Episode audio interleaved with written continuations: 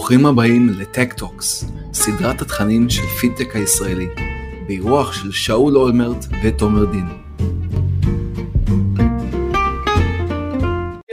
אז אה, אהלן לכולם, כל מי שמצטרף אלינו מוזמן לשבת. אנחנו, זה נורא מוזר לעשות את זה ככה, אנחנו רגילים, תומר ואני, לעשות את השידורים האלה של טק-טוק כבר, אה, לא יודע כמה שנים אנחנו עושים את זה, כבר איזה חצי שנה או משהו.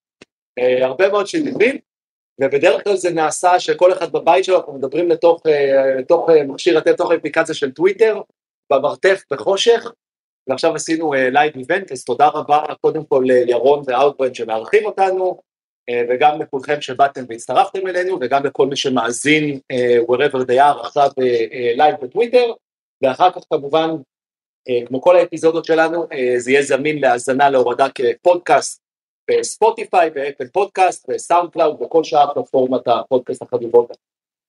אז uh, התכנסנו היום לדבר על uh, משהו שהוא uh, סוג של חלום של המון סטארט-אפיסטים, לעשות רילוקיישן לארצות הברית, ואיתנו נמצאים כמה חבר'ה שעשו את זה, כל אחד בנסיבות אחרות, נשמע תכף על הניסיון שלהם ועל איך הם עברו את זה, ננסה ללמוד קצת איך זה עובד. והאמת היא שהנושא הזה הוא לא ייחודי להייטק, בעצם כל ה... תמיד נראה שכל החלומות הגדולים עוברים דרך uh, פקיד ההגירה ב-JFK, בין אם באתם לכבוש את uh, הוליווד או את ברודוויי או את וול סטריט, אה, זה צריך לעבור דרך אמריקה, באמת גם אה, לעבור רגע לזקן השבט לירון שנמצא כאן הכי הרבה שנים, הפלמ"ח, ולשאול, אה, כשאתה הגעת, גם אני הגעתי לניו יורק באותו זמן, אפילו כמה שנים לפניך, במקום, זה הייתה ניו יורק לגמרי אחרת, זאת אומרת, אתה מציע, אני זוכר שכשהגעתי לכאן והייתי אומר שאני מחברת טכנולוגיה ישראלית, כולם מסתכלו נורא מוזר, לא שמעו על חברות טכנולוגיה ישראליות, הם צריכים להסביר להם שבאמת יש דבר כזה, והיום זה מציאות שונה לחלוטין, אז תן לנו קצת פרספקטיבה אולי של איך זה נראה היום לעומת איך זה היה כשייבשת פה ביצות. אהלן, אני אהרון, אה, אני המייסד של אה, Outbrain, שמח לארח אתכם פה היום, אנחנו מנוע המלצות, אתם אה, השתמשתם, אני מקווה, במנוע שלנו במקומות כמו הארץ, דה מרקר, וואלה, מעריב, ג'רוסלם פוסט ועוד כמה אתרים קטנים כמו CNN, וושינגטון פוסט וכולי. אה, וזהו, עברתי פה לשנתיים, אה, זה היה לפני כ-19 שנה, גר פה בטרבקה. אה, כשבאתי, קודם כל באתי לא ממש מבחירה ודי עם אקדח לראש, אז זה היה, עברנו במהירות, סיפור, סיפרתי את האלף פעמים, אז בטח כולם פה שמעו, אבל... עם החברה הקודמת. עם החברה הקודמת. אבל כשהייתי צריך להתייעץ עם מישהו, היזם הישראלי הכי קרוב שהצלחתי למצוא היה יאיר גולדפינגר שהיה בשיקגו, אז זה היה, לא, באמת לא, לא חושב שהיו פה, אז לפחות אני לא, לא מצאתי, אז כן. כן. אה? לא, תספר איך קצת באמת המציאות הזאת של אה, היום, שאתה נמצא כאן, אם אתה מסתכל על המפה של גיא, אה, אי אפשר צריך לעשות זום אין על כל בלוק, כי יש שם באמת על כל בלוק איזה עשר חברות בדיוק באזור הזה. אה, פעם זה היה נורא נורא מעט, מה היום הרבה יותר קל אולי להגיע לכאן, לעשות רילוקיישן, להתמצא כאן. הכל, הכל נהיה יותר קל עם הזמן, אני חושב, להקים סטארט-אפ, לא יודע, אני חושב על החברה הקודמת, את החצי שנה ששמנו על להשיג רישיון ל-Oracle, כדי שנוכל לכתוב משהו ב-database, דברים כאלה, אני חושב שהולכים ונהיים אה, קלים יותר, והרשתות של מידע נהיות אה, קלות יותר. לעבור זה אף פעם אה, לא קל, אני חושב, כן. זו החלטה, החלטה עצומה והיא לא הייתה קלה אז ולא לא קלה היום, אז אה, אני חושב שהתשתית יותר נוחה, אבל אה, ההחלטה צריך לקחת אותה. אז עוד רגע שאלות אליך בהקשר הזה, חוץ מזה שעברת לכאן, לאורך השנים גם העברת לכאן עשרות רבות של אנשים מישראל שעבדו ב-Outbrain. אתה יכול לתת איזה מסקנה או איזה טיפ למתי זה עובד יותר טוב, זה עובד יותר טוב כשהעובד נשוי לעומת רווק, עם ילדים, בלי ילדים, בתפקידים מסוימים, אולי אה, ותק מסוים בחברה, מה, מתי רילוקיישן עובד יותר ועובד פחות? אז אנחנו עם השנים דווקא מעבירים, אה, מעבירים פחות, זה קורה עדיין שאנחנו מעבירים, אבל פה נגיד במשרד בניו יורק יש לנו כ-250 עובדים, לא במשרד כרגע, אה, מתוכם הייתי אומר אה, אולי 20 ישראלים, אה, כאלה שישראלים שהיו פה, כאלה שהעברנו. ו-200 פלוס אמריקאים לחלוטין. אני חושב שמה שעובד אצלנו לפחות טוב לאורך השנים זה כשהולכים לאוטברין יפן בטוקיו זה יש שם 45 יפנים וכשהולכים למשרד שלנו במינכן זה יש שם חבורה של גרמנים ופחות אנחנו פחות מנסים להנחית את התרבויות או האמריקאית או הישראלית אחת על השנייה. נדבר הרבה יותר על הנושא הזה של הקומוניקציה. התפקידים בעיקרון שאני לא יודע, אנחנו לא מגייסים עבורם בכוונה ישראלים אבל שהם באמת לרוב עובדים מעולה זה, אני אוהב לקרוא לזה התפקידי דבק, אז יש תפקידי קצה, איש מכירות, אשת מכירות הם בקצה והם מוכרים החוצה, מפתחים, מפתחות הם בקצה ויושבים וכותבים את קוד, יש את התפקידי דבק האלה של אנשי מוצר, זו הדוגמה הכי טובה, אלה שצריכים להיות לדבק בין הלקוחות למתכנתים ובין הישראלים לאמריקאים וכולי, ואלה דווקא לאורך שנים מאוד עובד לנו טוב ישראלים. כאלה שאנחנו העברנו כאלה שהעזרו. מעניין. נועה, אני מרשה לעצמי, בגלל שאנחנו חברים, אני מרשה לעצמי לעשות קצת פרובוקציה, ולשאול אותך, כשאת הגעת הנה, לא הגעת ברילוקיישן של הייטק, הגעת ואם אני ככה מפרשן מהצד, הייתה לי לפעמים הרגשה כאילו הרילוקיישן אצלך היה יותר מטרה מאשר אמצעי. רצית לגור בניו יורק, ואני רוצה קצת לשאול על האם באמת הרילוקיישן הוא כל כך טוב לביזנס כמו שאנחנו חושבים, הוא טוב לחברה, או שאולי גדלנו על סרטים אמריקאים, על סדרות אמריקאיות, ונדמה לנו שבשביל להרגיש שאנחנו באמת חיים את החלום, אנחנו קצת צריכים לצבוע את זה בכחול, אדום ולבן. אז אני חושבת שזה מעניין, וזה גם לדעתי נוגע למה שהעולם עבר, בטח ובטח בשנה האחרונה. אני יכולה להגיד שבצוות שלי, אני, אני מנהלת עם צוות שהוא של נשאי שותפויות ומכירות, ומן סתם אנחנו עובדים עם ארצות הברית. יש לי שני אנשים בצוות שהם, או אפילו שלושה, שיושבים בישראל ומדברים עם לקוחות כאן. פוסט קורונה, מאוד מאוד לגיטימי, שלא, הרילוקיישן הזה הוא לא באמת כזה חובה, והם יכולים לדבר גם עם לקוחות כאן ולמכור בדיוק, הם פשוט עובדים בשעות מאוד מאוחרות בישראל, אבל it's doable. רילוקיישן מבחינת משהו כן אני יכולה לראות שנותן על תפקיד, כלומר נגיד הראייה שלי עם לקוחות אמריקאים היום היא נעשה היא מאוד טובה, כי אני חי, אני מרגישה את זה. העובדים שלי שהם כאן, בין אם זה כאלה שעשו רילוקיישן לכאן, או, או כמובן סתם נייטיב אמריקאנס, אין מה לעשות, איך שהם ידברו עם האמריקאים המקומיים, הלקוחות אני מתכוונת, זה רמה אחרת לגמרי, וזה בגלל מאוד מאוד מאוד חשוב, בעצם זה שהם יכולים לשבת כאן ולעלות את שיחה ולהגיד ללקוח, וואי איזה שלג יש היום, יואו האם פינית את הכניסה או לא פינית את הכניסה בבית שלך? ובום זה שיחות חולין על בייסבול. ואגב בשיחות חולין על בייסבול אני חייבת לציין זה מעולם לא נכנס אליי. וזה משהו שהאמריקאים יודעים לעשות מצוין אני לעולם לא יודע לעשות את זה. לא משנה כמה. זה חשוב גם להיות יכול לעשות את השיחות חולין על בייסבול במשחק בייסבול שזה גם שקל לעשות. אני חושב באמת אגב בייסבול ספציפי בגלל שאני אוהד ספורט תמיד כשהגעתי לכאן היה לי החלטתי שהדרך הכי טובה לתקשר לאמריקאים זה להגיד להם חבר'ה זה לא באמת ספורט, נכון? א', הם שמנמנים כאלה, ולא קורה כלום, נמשך ארבע שעות, ושום דבר לא קורה, ולאט לאט הבנתי שזה לא רעיון טוב להתנסה על התרבות המקומית שאתה מגיע, ולא אין ביהולד, היום אני אוהד שרוף של בייסבול. גם אבולוציה כזאת. כל הכבוד על סבלנות לזכות במשחק הזה. לא, זה, זה, אני ממליץ לכולם, זה כזה, זה טעם נרכש, אבל זה לדרום זה בדיוק, אתה מגיע לזה וזה, נכנסים לזה. תגידי, מעיין, אצלך את כשהתחלת לעבוד בסימילר או בכלל בהייטק, תמיד היה לך את החלום הזה של יום אחד אני אעבור לאמריקה ואז זהו, שמאיפה זה נולד? יום אחד בא אלייך המנכ"ל ואמר לך, תקשיבי, אותו דבר רק בניו יורק? האמת שאני, זה מעולם לא עבר לי בראש, אני בן אדם מאוד, לא יודעת, את יודעת, בן אדם יחסית מאוד כזה, אוקיי, כאילו, אתה רואה איפה שאני וזה. אמנם בעצם רילוקיישן זה לא פעם ראשונה שעשיתי את זה, בעצם בתור ילדה עברתי ב-Silicon Valley, דרך העבודה של אבא שלי, עבר אבא שלי עבד ב-Applied Materials, אז היינו פה חמש שנים בתור ילדה, חזרנו לארץ. אז זה לא פעם ראשונה חיה במקום אחר, אבל זה לא, מעולם לא עבר לי בראש שאני רוצה לחזור.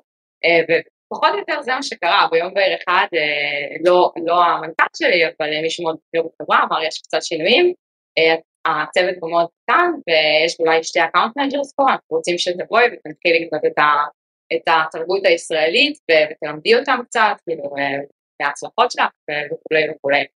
וכמובן שהתגובה הראשונית שהייתה לא, כאילו בדיוק רק בדיוק התחתנתי והייתי כזה טוב מנסים להבין שנייה כאילו מה מה קורה בזה ואמיר בא לי אה, דיברתי איתו על זה הוא אמר לי כאילו זה היה ליטרלי כאילו שנייה באותה שנייה כאילו ברור לי שאנחנו עושים את זה נכון אה, ואז הכל היסטוריה הוא כמובן היה צריך להקריב המון דברים כאילו עזב את העבודה שלו ושפחות או יותר רק התחיל לא הייתה לו ויזה בהתחלה, לא היה לו אישור עבודה, הוא הקריב המון המון דברים בשביל שנעשה את זה, אז בשבילו זה היה חלום.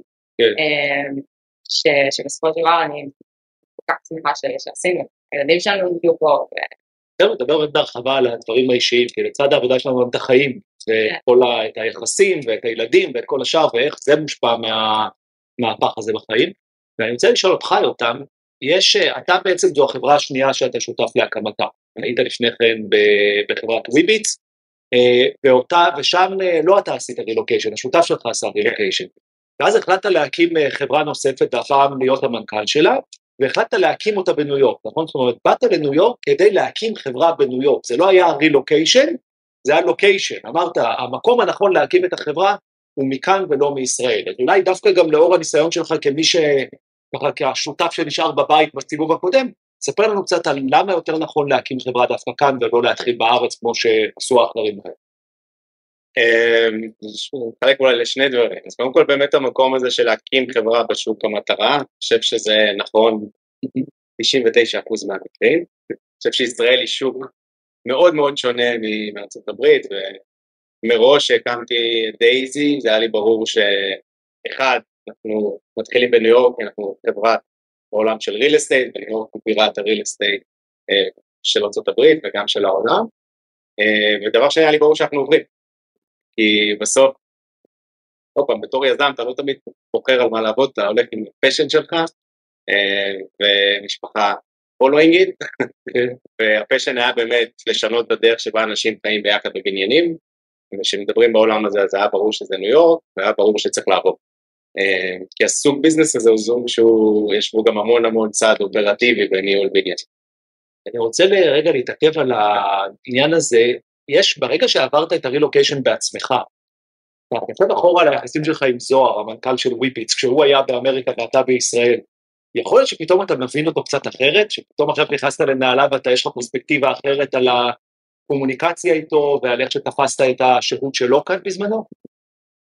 אני חושב שמסתכל אחורה, אז כן, קודם כל הפרספקטיבה שיש לי מזה שהייתי בארץ ב-WePitch ועכשיו אני פה, נתנה לי המון, לדינמיקה הזאת, גם היה לי המון דילמה בהתחלה, כי התחלתי להגיד אוקיי, אני זוכר את הקשיים שיש בזה שיש את ההבדל שעות בין שני המשרדים, והאם נכון בכלל להקים חברה עם, עם R&D ו-product בארץ, או להקים כבר מראש את הכל בניו יורק.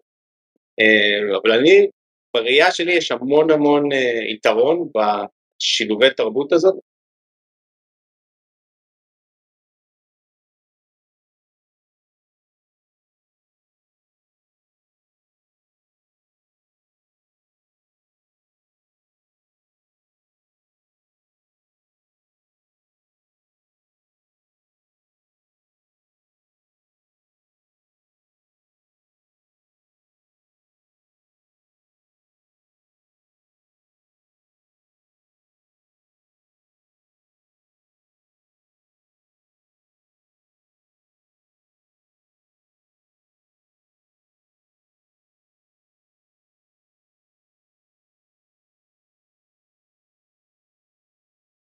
אם אותה מראש כחברה שנמצאת חצי בישראל וחצי בניו יורק, אתה זוכר מה ענית לי? לא. אפשר לעשות זה מבחן. יאללה, בוא נשאל את השאלה ועדי אחרי זה, ותגיד אם אתה קונסיסטנטי בתשובה. זו שאלה, שאלה קשה, אני לא בטוח. אני חושב שיש מחיר עצום לפיצול הזה. זה מחיר, בסופו של דבר, ואולי אני, כל מה שאני אומר עכשיו זה קצת מיושן, אני, זה נכון ל-2019. העולם קצת קורונה. העולם כן קצת השתנה, אבל אני חושב שהיכולת של לשבת ביחד, אנשים מקבוצות שונות, ו-figure shit out together, זה יכולת שהיא מאוד חסרה, וזה קורה כמובן, עושים off-site ותה תה תה, אבל... כן, וזום וכל השאר, אבל זה לא אותו דבר. זה לא אותו דבר, זה מאוד חסר, זה עלות מאוד גדולה. מצד שני, כמו שיותר אמר, זה, יש עסקים שאני חושב שחייבים להיות בשוק, אז אה, אצלי בראש, נראה עכשיו אם אני קונסיסטנטי כן. אז או לא, אצלי בראש יש בגדול שני, שני סוגי עסקים, ואני אקרא להם בגדול B2B, B2C, למרות שזה לא החלוקה בדיוק הנכונה. ה-B2B uh, אצלי בראש זה כאלה שבשביל להביא עסקים צריך, uh, צריך לפגוש את הלקוחות, לעבוד עם הלקוחות. וזה אני חושב שהיזמים חייבים להיות אה, בשוק, זה, אין, אין כמעט ברירה, אין כזה דבר, אה, אבל הייתה פגישה ויש אז מומנטום, רגע, זו שאלה, האם זה דווקא היזמים? זאת אומרת, האם יכול להיות, אתה יודע, אה, גיל שווייד, מנכ"ל, מייסד ומנכ"ל צ'ק פוינט, לא גר מחוץ לישראל יום אחד, נכון? זאת אומרת, אז- אה, זה העסק שלו בסדר בסך הכל, בשלושים שנה האחרונות. כן, כן. זה, זה נכון, אני חושב שנכון להסתכל על השנים הראשונות, אני לא, לא יודע איך הם עשו את זה בדיוק, אבל העשר מכירות הראשונות זה יזמים, זה לא אנשי מכירות, זה לא אנשי שיווק, אם, אם גייסתם אה, איש שיווק אמריקאי שהוא הגיע מחברות גדולות בשיווק ואז הוא לא מצליח, לא מצליח, לא מצליח, זה לא אשמ- אשמתו או אשמתה, זה, זה לא נכון. כן. היזמים אה, שצריכים לעשות את המכירות הראשונות וצריכים להיות אה, במרינדה של, של השוק והמומנטום הוא חשוב ובואו ניפגש שבוע הבא ונלך למשחק בייסבול, חייבים להיות אה, ממש אה, במרינדה הזו. אני רוצה, ב-B2C אני חושב שהחלק התרבותי של להבין את ה-consumer הוא הרבה יותר חשוב מאשר המיקום. ואז דווקא הייתי אומר, נגיד בין אה, ישראלים שעוברים לפה ונמצאים פה, אבל את השלושים שנים הראשונות שלהם חיו בתרבות אחרת, ישראלית, מול אה, עולה חדש, אמריקאי שנמצא עם הצוות בישראל, הייתי הולך על, אה, על עולה חדש אמריקאי שעבר אה, לישראל ונמצא שם, להבין את התרבות אני חושב. אז רגע, רק לפני שיותם לוקח את רשות הדיבור, רק נגיד שהתשובה שענית לי אז, ומאוד אהבתי אותה, אמרת, תקשיב, את החברה הבאה, אני לא יודע אם אני אקים בניו יורק או בישראל, אבל אני אבחר אחד מהם. אחד. אמרת שהאקטואליות הזאת מהיום הראשון באאוטברן, לנהל איזה משהו, מפלצת דו-ראשית כל הזמן, מהרגע הראשון, היה קשה שזה בתוך הדברים שאמרת. זה- יונתן, אה, ראש ה-R&D שלנו בארץ, אה, עשינו ציוץ, אז אה, יונתן זה בשבילך, אני... זה זה קשה וזה יש הרבה יתרון. לא, רציתי לגעת בעוד נקודה, אני חושב שיש את הצד באמת של ה-business שאתה נמצא בשוק ואתה מכיר את השוק, אבל יש לזה עוד צדדים שאנשים לפעמים שוכחים, אחד זה הצד גם של התרבות של החברה. זאת אומרת, שאלת אם יזם צריך להיות, יזם לא צריך להיות בסוף, אחד הדברים שלי קרו במעבר לפה, שהגעתי לפה ודי חשכו עיניי ממה שקורה פה, אני חשבתי שאני יודע מה קורה פה, אה, אבל עברתי פה, היה צוות מאוד קטן, ומה שחשבתי שקורה לא קרה, והיה פה פשוט disaster, גם בצד של איך דברים התנהלו, אה, ברמה של צ'קים על הרצפה ודברים משוגעים שכזה אומר אוקיי לא ככה צריך לנהל בניינים. אה, ודבר שני גם התרבות, התרבות פשוט הייתה לא טובה. והייתי צריך בכמה חודשים מאוד אינטנסיביים לבנות את הכל פה מחדש וזה לא משהו שראיתי מארץ ואני חושב שאמרת האם יזם צריך להיות או איפה יזם צריך להיות צריכים להיות לדעתי אם יש שני סייטים בסופו של דבר צריכים להיות יזמים או כמו יזמים שניהם. בנקודות האלה כי, כי אם לא זה לא יעבוד, אתה כן. צריך שיהיה את ה, גם את המקום של ה-DNA, גם את המקום של החיבור הזה והטראסט של המאה אחוז שיש לי עם ניר שותף שלי בארץ שהוא הוא מכיר אותו מעל 20 שנה וזה כל כך קריטי להצלחה של הדינמיקה. אז אני רוצה באמת להישאר בנושא של קומוניקציה, ותגידו, אני לא מחזיר את השאלה לאף אחד באופן ספציפי, אז מי שרוצה אה, מוזמן אה, לחלוק.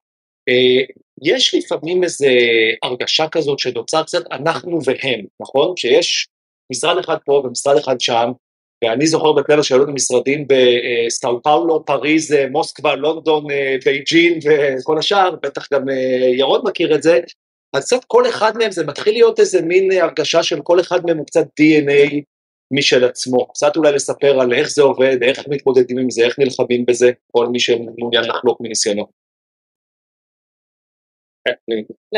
אני עדיין...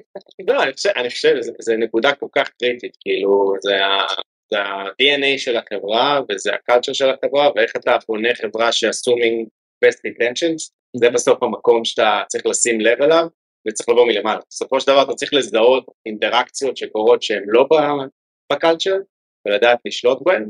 הדבר השני הוא communication, over communication, על כל דבר, כל הזמן.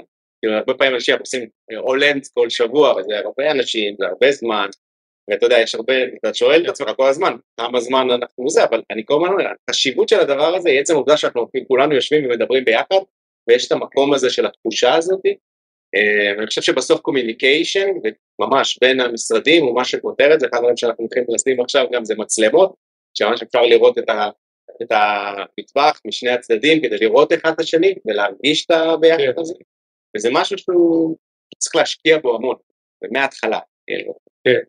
יכולה לתת אה, פרספקטיבה מהמקום של דווקא שכירה ולא לא, לא, לא founder-ית, אה, שאנחנו בהם מאוד מתחבר גם הרבה פעמים ב-site-ים שהם לא ישראל שלא ה-HQ זה הרבה פעמים ה-go to market או sales, ה-account management, הם לא, לא מתעסקים ב-product, ב-R&D, והרבה פעמים, אני בטוחה שהרבה יזדהו uh, איתי, uh, דברים קורים ב-R&D או ב product בלי, בכלל להבין מה קורה uh, מול הלקוחות. Uh, ואני חושבת שדווקא כשיש בן אדם שיש לו את הקשר הזה הישראלי, מכירה מישהו מימיי בארץ, product ובחיבור הזה, הרבה פעמים עזרתי כאילו את ה, בגישור הזה בעצם. ושם אני חושבת שזה המקום שכן צריך לשים לב ש, שכן יש כמה אנשים שהם המגשרים שם, בין ה-HQ לבין site. אני לחלוטין מסכימה עם זה במשהו שמנקודת מבט של מנהלת צוות, לא founderית ולא זה, אבל מהנקודת מבט הזאת אני מנהלת צוות שהוא גם, אה, שהוא גם באיניה וגם גם בלונדון משרדים, גם בישראל וגם אה, בארצות הברית, והדבק הזה, גם זה חוזר למה שאמרת קודם על אנשי הדבק, אני מרגישה כל יום שאני האיש דבק הזה, שאני צריכה אה, גם להיות זאת שמביאה את המישהו מה product, כי אני מכירה אותו כאילו במשרד הישראלי ויש לנו את הקשר הזה, אז לדאוג לחבר אותו לאיש הצוות שלי שהוא אמריקאי, שצריך להתבייש עכשיו ללכת ולכתוב לו וואטסאפ ולהגיד לו, שמע אחי, מה קורה? כן. אמ, וגם את ה... או, או לעשות את האקסטרה שיחה הזאת עם העובדת שלי שהיא אה, אסיאתית, לא להגיד שום דבר אסיאתי, אבל לעשות את האקסטרה שיחה הזאת, להגיד לה, דיברתי עם ההוא מישראל, אה, הוא באנגלית ישראלית כזאת, באתי... צריך לתרגם לה אולי את ה... לעשות של עשר דקות אחר כך, הבנת בטוח מה הוא אמר, הבנת מה קרה שם, זה כן. בסדר, את יכולה להגיד אם את חושבת שהוא טועה והוא לא יודע על מה הוא מדבר, זה לגמרי סבבה להגיד את זה. אה, האנשי דבק האלה, הגישור הזה, אני חושבת שזה משהו מאוד חשוב, ואני חושבת שזה משהו ש... אה, ישראלים שכן עשו לפה רילוקיישן, או בכלל אנשים שיש להם איזשהו ניסיון עם שתי תרבויות באופן כללי, אה, ושמכירים את העניין הזה של לעבור ממקום למקום, או מבינים את העניין של כמה תרבויות, אה, זה סוג של כזה, זה השליחות, זה, זה התפקיד, לקבל אה, עם זה. תגיד, גיא, יש, כשדובר על רילוקיישן לארה"ב לפני 20 שנה ויותר, אז האינסטינקט המיידי היה לעבור לעמק הסיליקון. ובשנים האחרונות יש, אולי אתה קצת יודע את המספרים יותר, כי אתה חי את זה ממש כביזנס, אה, נראה שניו יורק הפכה להיות היעד, יעד הברירת המחדל ההרבה יותר קל או הרבה יותר זמין, אה, הרבה יותר משהיה בעבר. למה זה? אז אה, דבר ראשון יש סיבות שגם היו קיימות בזמנו, שזה הפרש שעות מול ישראל, גם זמן טיסה וגם הפרש שעות. זה הבדל גדול, אני שואל כשבע שעות לעשר שעות, אני חושב שזה הבדל גדול, אני רואה הרבה דברים שעוברים דרך אגב מהוואלי לפה. הדבר הראשון שאומרים זה שהעשר שעות הזה אי אפשר לנהל ככה צוותים למרות שיש עדיין co-founder אחד בדרך כלל בישראל, קשה מאוד להם הצוותים, מעדיפים לבוא לפה. עכשיו מה שקורה בשנים האחרונות זה שגם ניו יורק, מספר המשקיעים, הרי אנשים בסוף עוברים לשוק היעד שדיברו פה, ויש איפה שהמשקיעים, הלקוחות, מספר אחד והמשקיעים של פעם. ובשנים האחרונות יש פה הרבה יותר קרנות הסיכון, הרבה יותר משקיעים, הרבה יותר כסף, משקיעים רוצים את הסטארט-אפים לידם, ויותר חשוב מזה, אה, הרבה מה Fortune 500 companies פה יש הרבה התחזקות עם, אה, כשאני הגעתי לפה, בזמנים שהכרתי אותך שהיה פה בסטארט-אפים בודדים, אז היה פה הרבה אדטק אה, ווידאו והרבה B2C, היה shifting בשלוש-ארבע שנים האחרונות להמון חברות סייבר, פינטק ו proptech, זה מעניין מאוד דווקא לדעת שיש בערך 30 חברות proptech ישראליות היום בניו יורק, ולפני שנתיים וחצי רק שתיים היו, כל ה-28 הגיעו ממש בשנתיים. תעשיות, שאתה מדבר על אה, verticalים, אז אני חושב שמדיה ו ad tech טבעי שיהיו כאן, כי כאן נמצאות חברות המדיה של ארצות הברית, נגיד לירון מאוד טבעי מבחינת publishers, שיותר content publishers ב East Coast מאשר ב West Coast. אבל אני חושב שדרך אגב, יש לי גם את הנתונים האלה, שקלטורה, כשמיכל צור הייתה פה, היה פה בערך, היה איזה שקף שהציגה מהמפה שלי שראו את קלטורה, ומסביב היה איזה 20 חברות ad tech ווידאו שונות כמעט כולם, כאילו מה זה כמעט כולם? אני חושב שכולם, חוץ מקלטורה, אאוטבריין, טאבולה, הם, הם נסגרו, פשוט כולם נסגרו, אז זה לא, זה נכון שזה המקום להיות, ובא גל חדש של חברות קצת אה, שונות בתחומים האלה, אבל אה, חברות, אה, אם זה 30 חברות proptech, שבשנתיים האחרונות סייבר, גם פעם לא היה סייבר, עכשיו יש פה איזה 20 ומשהו חברות סייבר, ו- וגם יש פה, אפילו פה, יש פה שלושה יזמים, עמית ורחל ואייל פה, שבעצם באו מישראל וגם הם שוקלים, זאת אומרת, הם באים לניו יורק ולא לבן, כי שוק פה גם מאוד צפוף, יש פה הרבה סטארט-אפים, יש פה הרבה אה, ביזנס, ואני חושב שהם היו אולי שוקלים ללכת בעבר לסיליקון וואלי, אבל היום זה, ניו יורק זה, אני חושב שהמקום. כאילו התחלנו לגעת בנושא הזה של החברות שאולי שלא עושות רילוקיישן, בזמנו זה נראה, אני חושב שזה, יש המון קונבנציות בתעשייה שלנו, יש כל מיני דברים שאנחנו כאילו רגילים שזה מובן מאליו, למשל, זה מובן אה, בזמנו, לפני, אה, לא יודע, 20-30 שנה, היה מובן מאליו שברגע שהחברה שהוקמה על ידי אנשי, אנשים טכנולוגיים מתחילה לפגוש את השוק, מגייסים מנכ"ל אמריקאי. והרי מה לבוגרי 8200 וללמכור לקורפרט אמריקה? ואז התחילו חברות באמת כמו צ'ק פוינט וקומברס וחברות אחרות שהתחילו להיות חברות גדולות, פתאום הקונבנציה השתנתה, פתאום זה היה, מה פתאום שנחליף את המנכ"ל באמצע, ברור שמי שיזם את החברה צריך להיות המנכ"ל. אולי גם נושא של רילוקיישן זה איזה קונבנציה שקצת פחות תופסת, אנחנו רואים, הזכרתי את צ'ק פוינט, יש גם את פייבר, את וויקס, אז אולי אלה חברות לטענתו של ירון קודם שעוסקות ב consumer והן פחות מחוברות, אבל גם הרבה חברות אחרות שמתנהלות מישראל, ואפרופו העבודה מרחוק שככה נכפתה על העולם בשנים האחרונות וראינו שזה לפחות לא בלתי אפשרי, לעומת מה שחשבנו קודם, אולי הנושא הזה של רילוקיישן הוא איזושהי קונבנציה שכבר פחות רלוונטית לעולם שאנחנו חיים בו היום. אני לא יודע, שקלתם על לוותר על זה? אני רוצה להגיד לגבי זה שאין תחליף, ואמרתי את זה פה לאמיר קודם, אין תחליף כמו להגיע לכל לקוח בעשר דקות בסאבווי. אין, אין תחליף לדבר הזה, ואם בקורונה עוד חברות ישראליות מבוססות יצאו בכותרות בכל העיתונים, זהו, אנחנו לא צריכים לעבור, וצריכים את פרוצס בישראל, ואין רילוקיישן, מהר מאוד שאנחנו ראינו שיציאה מהקורונה, כל היזמים חזרו לפה כן. בגדול בחצי שנה האחרונה, ואין תחליף ל face to face, ואין תחליף לזה שאתה נמצא במשרד ואתה יכול להגיע כמעט לכל לקוח פוטנציאלי בעשר דקות בסאבוויי, ואי אפשר לתת את זה בזום. כן. זה אני חושב... אם ה business שלך הוא לראות אה, לקוחות. כן, לקוחות, זה לאו דווקא... אתה מדבר על B2B ספציפית. קל באמת ההבחנה הזו בין B2B ל-B2C. אני, לוויקס יש יתרונות אדירים בזה שהם יושבים כולם אה, ביחד אה, בונים מוצרים וכאלה, והם לאו דווקא צריכים, אה, זה לא שצוות, ברור שיש אנשי, אני לא יודע אם יש להם אנשי מכירות, אבל אנשי מכירות אפשר כן. לשים בכל מקום בעולם, אבל לא בטוח שהנהלה צריכה להתפצל. אני חושב שכאילו השאלה בסוף היא האם אחרי קוביד, האם עדיין צריך, כי, כי באמת העולם השתנה משמעותית. אה, אז יש את ה-B2B, B2C, אני חושב שאפשר להקים חברה מהארץ, אנחנו רואים כמו שאמרת, יש הרבה חברות שעושות את זה. אה, האמונה האישית שלי זה שאם עושים, אם כן עושים את המעבר הזה, אז יש acceleration להרבה מאוד תהליכים, במיוחד בהתחלה, כשאתה מנסה להגיע ל product market fit, יש המון iterationות גדולות שאתה צריך לעשות במוצר שאתה מייצר, ונורא קשה להבין את זה בקצב מהיר מהארץ. אה, דרך אגב, גם ב-B2C, כאילו אתה, זה לא משנה, אתה יודע, יש משהו באינטראקציות האלה שאתה בשוק, שאתה מדבר עם אנשים, שאתה מרגיש את השוק, שמאפשר לך לעשות קצב יותר, קצב יותר מהיר של, ה, של הדברים, וכמו שאמרתי מקודם, גם הנושא השני זה הנושא של ה culture באמת, שאם אתה כן. פותח פה site, אז אם זה אתה לא בתור יזם, אז כן שיהיה מישהו שאתה, שהוא ב culture או ב-DNA של החברה כדי לוודא שה culture נמצא פה.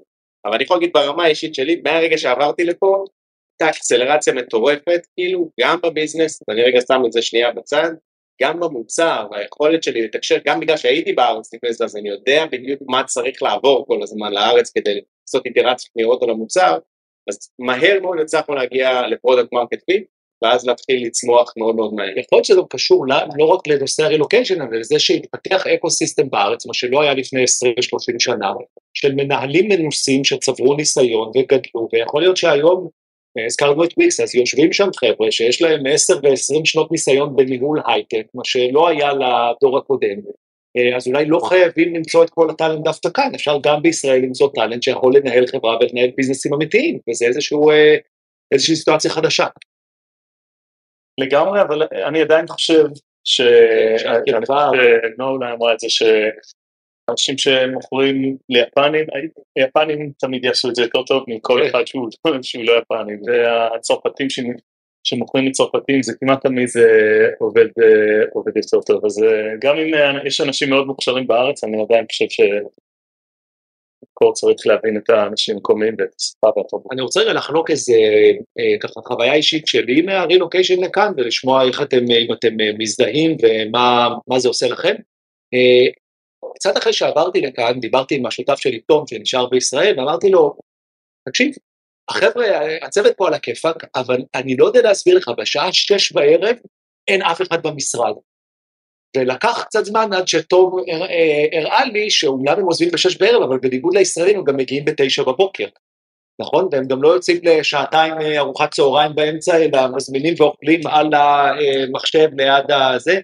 איך מתגברים על התפיסות האלה? אני חושב שמה שאני לוקח מהסיפור הזה, מהחוויה הזאת, זה היה איזו תחושה של כאילו, אה, דיברתי קודם על האנחנו והם, קצת להגיד, אולי החבר'ה פה חווים את זה אחרת, אולי מידת החיבור הרגשי שלהם היא שונה, ואולי גם לראות את זה בתור, כן, הם אחרים, זה לא שהם פחות קשורים או פחות, פשוט הם מתבטאים, זה מתבטא בצורה אחרת. אז מעניין אותי איפה זה פוגש אתכם ועם... אה, אני, יש לנו 18 משרדים לדעתי בעולם, משהו כזה, ואני חושב שלפחות במדגם, במדגם האישי שלי של, אה, של 18 תרבויות, אני חושב שמה שנכון כנראה לכל האנושות זה שכשעושים פיצולים כאלה בין במרחק לתרבות, זה כולם חושבים שהצד השני עצלנים וטיפשים.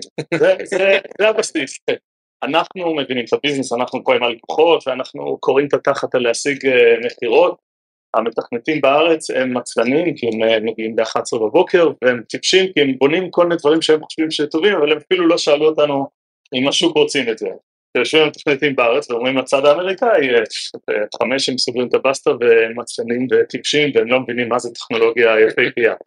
אז אני חושב, אנחנו שמנו אנחנו והם הזה שאנחנו מדברים עליו, שנוצר איזה... כן, אבל אה, זה שני ה- זה שני הדברים האלה מעל הכל, זה הצד השני הוא טיפש וטיפש לגבי הביזנס לפחות ועצלן.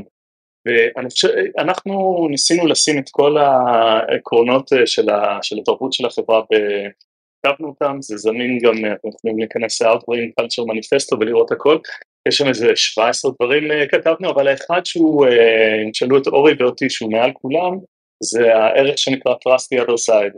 שם אני כן חושב שנדמה לי שיותם אמר, לשים, אה, שני, אם עושים פיצול בין צדדים של החברה, זה שיש co-founders עם אמון מלא ביניהם, אני חושב שזה המצרך הכי חשוב. ואז ה-Trust the other side אומר אצלנו הרבה דברים, אבל בגדול לכל עובד ועובדת חדשה שמצטרפים אלינו, או אורי או אני, הדבר הראשון שנגיד להם, Trust the other side זה, אם אתם רוצים שייתנו לכם את. הכבוד ואת האמון המקצועי בזה שאתם אומנים במה שאתם עושים, אתם אומנים בסיילס, אתם צריכים אוטומטית לתת את זה לצד השני וככה אתם אה, תקבלו את זה לאורך אה, השנים.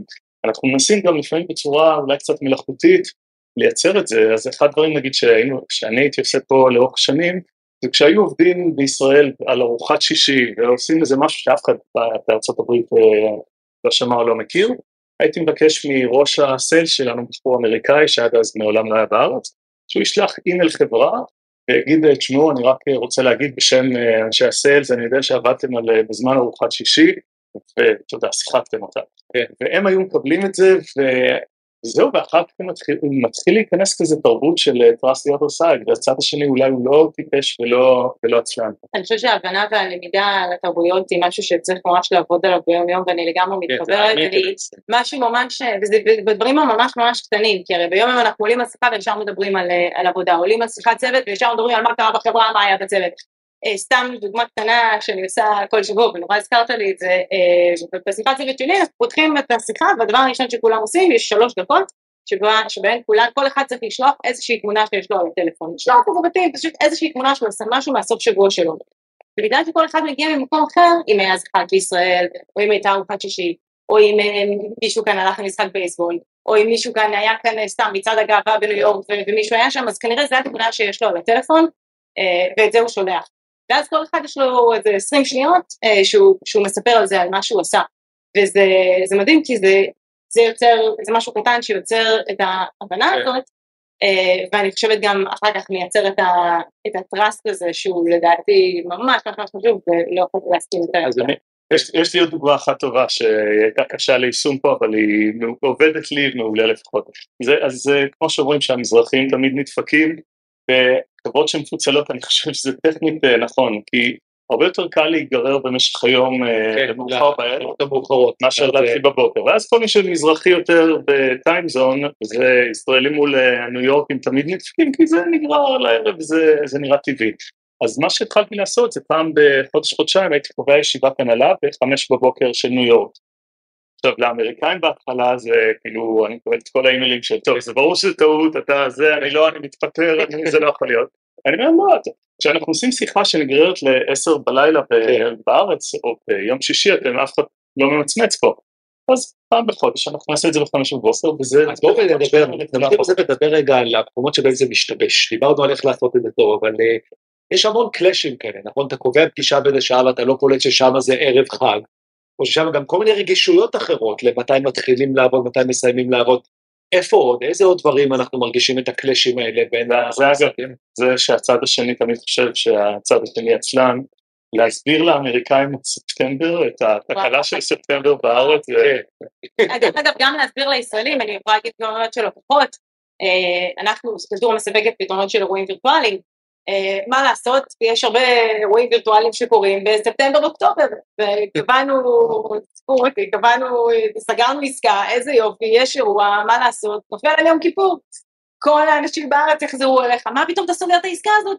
זה על יום כיפור, עכשיו כאילו, לך תסביר להם, בארצות הברית זה לא, אה, ולך עכשיו תשנה להם את זה. שבוע הבא לא, לא, בדיוק, ואז אולי תזיזו את זה לסוכות ולזה, ומה פתאום אתם עושים את זה? זה לדעתי דוגמה כזאת של זה משתבש ואין לי מה לעשות, כי זה לקוח לעומת זה שאני מאוד מאוד מתחשבת בקולגות שלי בישראל, וצריך למצוא לזה פתרון, ויוצאים. אז יש, פתחנו עם השאלה לגיא, ואני רוצה גם אה, לשאול את כולכם קצת על ה ecosystem, על הקטע הזה, הרי כשאתה מגיע לכאן ואתה אה, איש הייטק ישראלי, אתה ישר, אתה מגיע לאיזה קיבוץ, נכון? אתה ישר נקלט באיזה מין רשת כזאת שישר נפרסת. אה, אולי תספרו קצת על המערך תמיכה הזה, ואני חושב שגם נורא מעניין לאנשים, גם אה, מהחבר'ה שהגיעו לכאן, לשמוע אותנו, וגם מה, מהמאזינים, אה, באמת להבין על איך, כשהם מגיעים, איך זה שאתה לא לבד, על מה, על איזה ספורט סיסטם יש מסביב, ספציפי לנושא של ישראלים, הייטקיסטים ישראלים, ישראלים בארצות הברית. איזה עוד ספור, איזה עוד רוצה להגיד ש...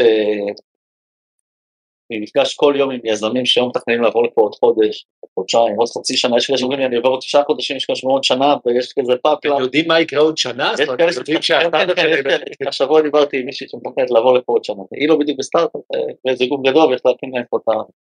שהוא משהו, לא משנה, זה ככה, ומאחורי הרדאר.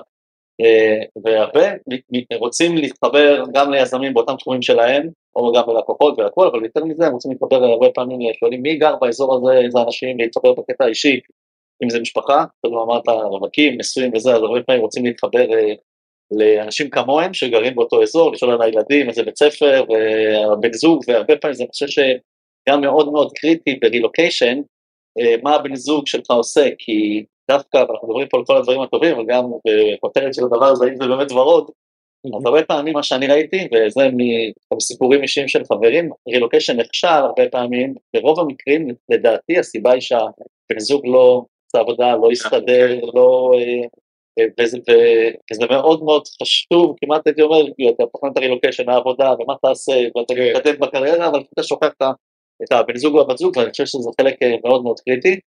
אה, הרבה פעמים שואלים גם, וזה אני נתקל הרבה, כי הרבה סטארט-אפים שעוברים לפה, רוצים לגייס את איש המכירות הראשון, זה קשור לשאלה שלך, האם אחד נכון גם עובר, לפעמים עכשיו כשהחברה מגייסה נגיד ראונד דיי, מתרחבת לפה, המון המון הראונד דיי בשביל להתרחב לניו יורק, מחפשים איש מכירות סלאש GM כזה שיהיה הראשון, הכל הוא בעצם, אה, הכל נופל עליו במרכאות, והמון פעמים אחד מהכישלונות שהסטארט-אפ ככה בצמיחה ואז איפשהו נתקע, זה שהאיש הזה לא היה מספיק טוב, כן.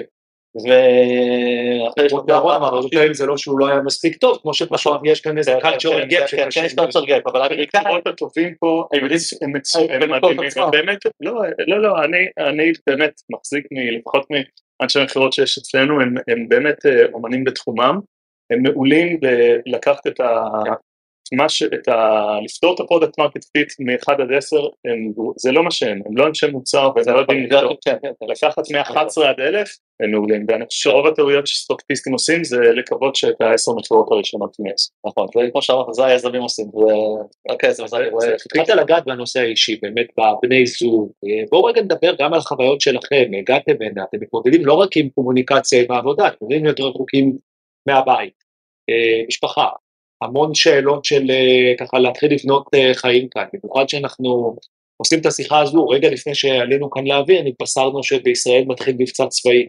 נכון, פתאום אה, אנחנו נמצאים רחוק מהדברים, לא חושב שאם היינו שם היו מגייסים אותנו. ככה לפרט ליין של שדה הקרב, ובכל זאת זה, זה אחרת לעבור את הדברים האלה מכאן. אז אולי תספרו קצת על החוויה הזאת, על הריחוק הזה ואיך איך חווים אותו בחיים האישיים. נגיד שהמעבר שלי, אנחנו עברנו לפני שנה, ארבעה ילדים, קטנים, אה, תוך כדי קוביד, אה, וזה היה מורכב, מאוד. אתה איש אמיץ, אתה פחות אמיץ, אשתי יותר אמיצה, אני חייב להגיד ממני, ובלעדיה לא יודע איך הם עושים את זה, אני אומר את זה באמת, זה, היה מאוד מאוד מורכב, את הבית ראינו בתמונות, בכלל לא היינו פה לראות את זה, סגרנו את זה מרחוק, כי תמצא שם דירה, בית להשכרה בטלפון, זה כאילו, בגדול, כולם קופצים על זה. אה, בחרנו דרך אגב בטלפון בהקשר של הקומיוניטי הרבה בגלל שזה קיבוץ, כאילו ויש שם המון ישראלים וזה נותן באמת תחושה הרבה יותר צופים, יש דברים שכאילו אתה אומר אוקיי, שם אני רוצה לגדל. כן, אבל- אני שמעתי ממש השבוע על זה ששבט הצופים של טנפליי, שכולם צופים ישראלים דוברי עברית, כולל 1,200 חניכים, שזה יותר, מ- אני חושב, מכל שבט צופים בישראל. לפחות שזה צוות הצופים הגדול בעולם. לא, זה ממש מטורף, אבל אני יכול להגיד שבאמת המעבר היה מאוד מאוד מורכב, ממש יש לי זיכרון עם אה, צלקת הייתי אומר של היום הראשון של הבנות שלי בבית ספר, הן לא יודעות מילה, הן לא יודעות אנגלית, מגיעים לבית ספר, אסור לך להיכנס כי זה קוביד, אסור לך ללוות אותם, אתה בגדול שם אותם שם ורגע מבקש שאיזה מישהו ייקח אותה ויראה שהיא באמת, היא לא יודעת לדבר, היא לא יודעת לשאול שום דבר, אתה פשוט מכניס אותה פנימה, ירד גשם, זה היה כזה יום כזה, אתה כאילו, הכל שם בלאגן, ואתה כאילו, אתה פשוט זורק אותה פנימה, ואתה פשוט מקווה שיהיה בסדר, כאילו, ואתה, זה, זה ממש ממש, אה, מעיין, אני חייב לשאול, יש בתור אחת שעברה את זה בתור ילדה, את היית הילדה הזאת ששמו אותה ואמרו לה, "אה, בואי, ועכשיו את, את עושה את זה לילדים שלך, תכף, נכון? אז ספרי רגע על איך, אה, איך את חווה את זה. מאוד שונה, כי כשאני עברתי, הייתי בת שנתיים ומשהו כשעברתי, אז אני לא זוכרת את המעבר, אני רק זוכרת את החזרה, והאמת שהחזרה לארץ הייתה מאוד קשה, כי פתאום הייתי, וואי, ילדים כל כך לא מנומסים, כולם מקללים פה בישראל, זה היה כזה נורא, כאילו, אין להם תרבות מהכיוון השני דווקא. אה, ועכשיו, מה שאני עושה לילדים שלי, הם, אומנם, הם, נולדו פה, אז לא מכירים את החברה אחרת, אבל אה, כן, נורא נורא נורא קשה הריחוק מהמשפחה, וכאילו, אפילו הדברים הכי קטנים, כאילו, יום הולדת, או חגים, ודברים כאלה. אה, והמזל הוא באמת שיש יש פה המון ישראלים, המון, ובעיקר איפה שאנחנו גם נוער, כאילו, יש לנו גרות ב- בוויליאמסבורג, בברוקלין, יש קהילה ענקית, המון, אתה הולך ברחוב זה- זה רק ישראלים, ויש קבוצות וואטסאפ של אימהות, קבוצות וואטסאפ של, אה, של השכונה, אה, וזה נורא כיף, וזה אפילו בדברים הקטנים, אם זה כל מיני יוזמות מדהימות, כמו להכין ארוחות במשך שבוע ליולדת, כאילו, ודברים כאלה שזה זה מדהים. כן. אה, אז אם אני יכולה להמליץ משהו לאנשים שעושים את זה עכשיו, באמת למצוא, למצוא את הקהילות האלה ולא להתבייש, אה, יש את התרבות- הזאת של ה-paid forward, כאילו כמו שקיים בארץ הדבר כן. הזה, זה פה לגמרי, אנשים עזרו לי כשבאנו לפה ואני עוזר כמובן לאנשים החדשים. זה נורא חזק, אני זוכר למשל שיש כאן התגייסות מאוד גדולה אה, לטובת כשיש אחד הישראלים שנמצא כאן, יש לו בעיה, או משהו כזה, אז ישר איזו תחושה כזאת שכולנו, אה, שזאת בעיה של כולנו, כי כולנו חלק מהאקוסיסטם הזה. אז אולי באמת לסיום בואו אה, נעשה קצת אה, סבב של עצות. על איך לאותם חבר'ה ששוקלים רילוקיישן או התחילו וקשה להם, קצת מהניסיון שלכם, אתם יכולים כעצה או סתם כסיפור אישי לספר על מה עבד לכם או מה לא עבד לכם, אבל תנו קצת ככה טיפים של insiders על איך איך עושים את זה נכון. אז קודם כל, אחד זה להתייעץ, כמו שאמרנו פה, כמובן אפשר גם לפנות אליי, או בכלל, אז אני- כולם ישמחו לעזור על איך לעשות את זה נכון, ואיזה עורך דין של ויזות לעבוד, ואיך לסדר, כי זה גם עולם שלם בפני עצמו. אה, אני חושב שאני אני שמתי לעצמנו ארבע מטרות למעבר, שככה אני הסתכלתי על זה. זה אחד, אה, כמובן אה, שהילדים התאקלמו, והשקענו בזה המון, במיוחד אשתי כאילו המון בפליידד ובמפגש עם אנשים, שתיים זה אה, חברויות שלנו, ממש כי בסוף אתה נורא רוצה להגיע למקום שיש לך חברים אמיתיים שכיף לך להיות איתם, אה, שלוש זה אשתי, העבודה שלה, ולוודא שהיא באמת מוצאת את עצמה, כי כמו שאני מאוד מסכים מה שגיא אמר, כאילו, זה לדעתי הסיבה העיקרית שרילוקיישן לא עובד. הדבר הרביעי זה די, כמובן תצליח, אה, אבל פשוט שמים מאמצים אה, על כל אלה, כאילו מההתחלה, כדי לוודא שאתה באמת מצליח להתאקלם פה. אז זה הייתי אומר הארבע עצות האלה. אני, אני, אגיד שכמו שאתה אומר שהיחיד שהיה פה יאיר גולדקינגר בשיקגו, דרך אגב הוא היה מדריך שלי בצופים, יושב בצופים פה עליו.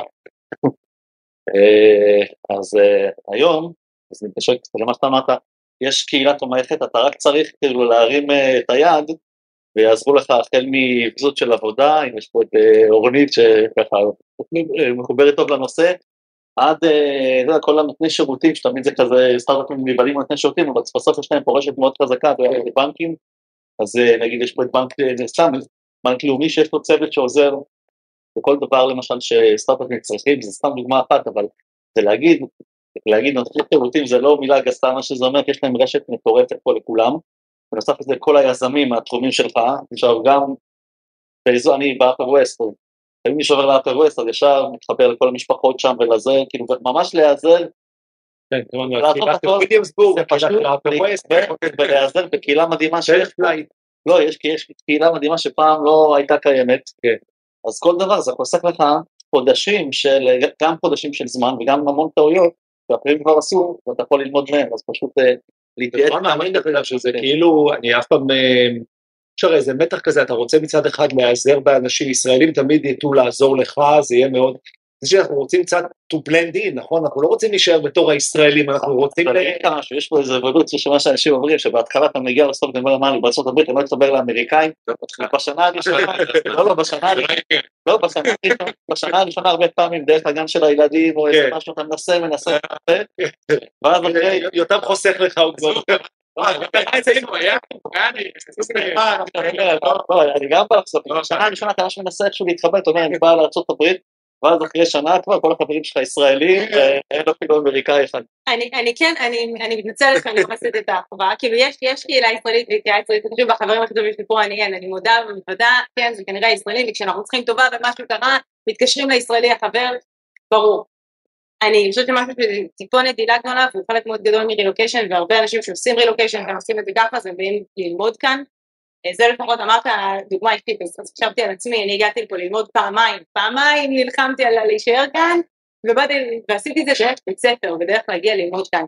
בתי ספר פה אוניברסיטאות כאן זה עוד קהילה מדהימה להתחבר אליה ולהתחבר דרכה לרוב האוניברסיטאות כאן בעיקר בטח בניו יורק או בכל הערים הגדולות זה אוניברסיטאות שכוללות קהילה שלמה של אקספאט, אז חוץ מקהילה של ישראלים שהם אקספאט כשלעצמם, יש עוד המון אקספאטים אחרים שממש מבינים את מה שאנחנו עוברים, אה, ובין אם הם צרפתים או שהם פירואנים או שלא יודעת כן. מה, ולגמרי קל מאוד להתחבר איתם ודווקא להקליק איתם אה, בהקשר הזה. זה בהתחלה. אבל עכשיו אותי ישראלים, אז אתה לא חברה לא, לא, לא, יש לי, אני גם חברה שלי עם אלג'זירה, אבל אני גם, הנה יש לי קבוצת אימהות אה, אה, נפלאה, שזה הכל אימהות שלמדו איתי ביחד בבית ספר, שהן מכל מיני מקומות בעולם, ואחת צרפתייה ואחת זה ואחת פה ואחת שם, אה, ואני חושבת שלמי שמגיע לכאן לעשות ביזנס, אני היום, התפקיד שלי, סליחה שאני אומרת את זה, זה להביא כסף לקטורה, אם המטרה שלי להביא כסף, זה יכול להיות דרך הישראלי, אבל סביר להניח שזה יהיה דרך החברים הטובים האמריקאים שלי שמחוברים למישהו לקוח X, ודרכם אה, אה, אני אגיע למה שאני צריכה, אה, וגם הם יהיו חברים מאוד מאוד טובים שלי ואני אלמד דרכם, אז אני חושבת שיש עוד מקומות שאפשר למצוא קהילות, קהילה של אמהות, קהילה, אמרת מהגן, הקהילה של זה, הקהילה של כל קהילה שם, אולי הם לא יהיו החברים הכי טובים שלי שאני אפגש בהם בלילה חלב, הם לא מכירים את הקטע הזה, אבל אני כן, אבל אני כן, אני חושבת, אצור איתם קשרים, וזה כן חלק מזה, בטח ובטח אם הם אקספטים, כאילו הם גם כמונו מהגרים. משפט סיום, מעיין, ירון. משהו, יכול להיות שזו דעה לא פופולרית, אה, הרבה אנשים, במיוחד העניין של הבלנדין, מנסים להיות כמו אמריקאים או להיטמע בתרבות כאילו המקומית. אה, אני חושבת שהרבה, לפחות אצלי, לפחות מההצלחה שלי, דווקא השתמשתי בזה שאני ישראלית, ודווקא את הישירות הזאת וה-no bullshit, בעיקר בעבודה עם לקוחות או עם משקיעים, דווקא השתמשתי בזה, ואני חושבת שדווקא זה כאילו עזר לי מאוד להתבלט מעל אנשים אחרים, ואפילו למכור, אם זה במשא ומתן, ואם זה ב... לא יודעת, כל מה שזה לא יהיה, דווקא כן השתמשתי בזה, וכאילו, I embraced it, כמו שאומרים, מאשר בהתחלה מאוד ניסיתי להיות כמוהם ולנסות להיות כמו מהמקום הזה של התחרותיות וההישגיות וזה, וכל ניתן להישגים לדבר בעצמו, וזה ה- זה ה- זה הטיפ שלי, כאילו לנסות דווקא להשתמש בישראליות. אז כאן השבט, על הצד האישי אני חושב שדיברו פה הרבה, ארצות הברית היא מאוד אה, נוחה להכל, הכל פה בנוי לנוחיות, אז אה, לה- לעבור ו-to figure it out זה- זה הכל אה, נוח. אני אני אהיה תקליט שבור אה, אם עוד יש כאלה דברים, אה, אבל אה, אני חושב שההחלטה היא- לעשות את זה כסטארט-אפיסט זה בעצם החלטה על כל האופי והתרבות של החברה. ואני חושב שצריך אה, להשקיע בזה, אה, לשבת אה, לבד עם co-founders ולהחליט אה, איך אה, עשר שנים קדימה, אם הסטארט-אפ באמת אה, מצליח, איך, אה, איך רואים את אופי החברה, האם, האם זו חברה עם אופי אמריקאי או אופי ישראלי, האם זו חברה שהיא אה, מובלת על ידי פיתוח או מובלת על ידי אה, ביזנס, האם, אה, איפה מרכז הכובד של, ה, של החברה וההנהלה, אני חושב ששווה לחשוב על הדברים האלה מראש, כי זה באמת אה, החלטה על סוג חברות שונות לחלוטין הדברים האלה. מעיין, יותם, נועם. אה, אני האמת שאין לנו זמן לשאלות כי התחלנו לסיים בדיוק, אבל אני אשמח להשיב אין פרסן אחרי זה, אז נגיד אה, תודה למעיין, יותם, נועה, גיא, אה, ירון, לאאוטברן על האירוח, לתומר דין, ש... גם אפשר, לתומר שערך והפיק ויזם את האירוע הזה, ואני אמרתי לו, עזוב אחי, אין מצב, אין לנו זמן לזה, לא יהיה, לא יקרה. מזל שאתה לא מקשיב לי.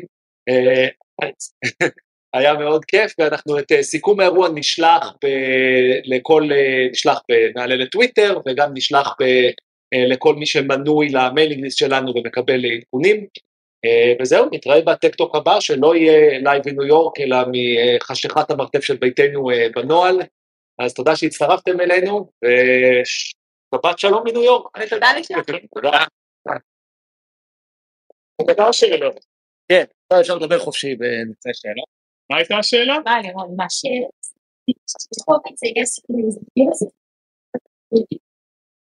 רק תצא מה... בסדר, עבר בסדר? כן. אני גם מדבר בהתחלה, אבל זה לא...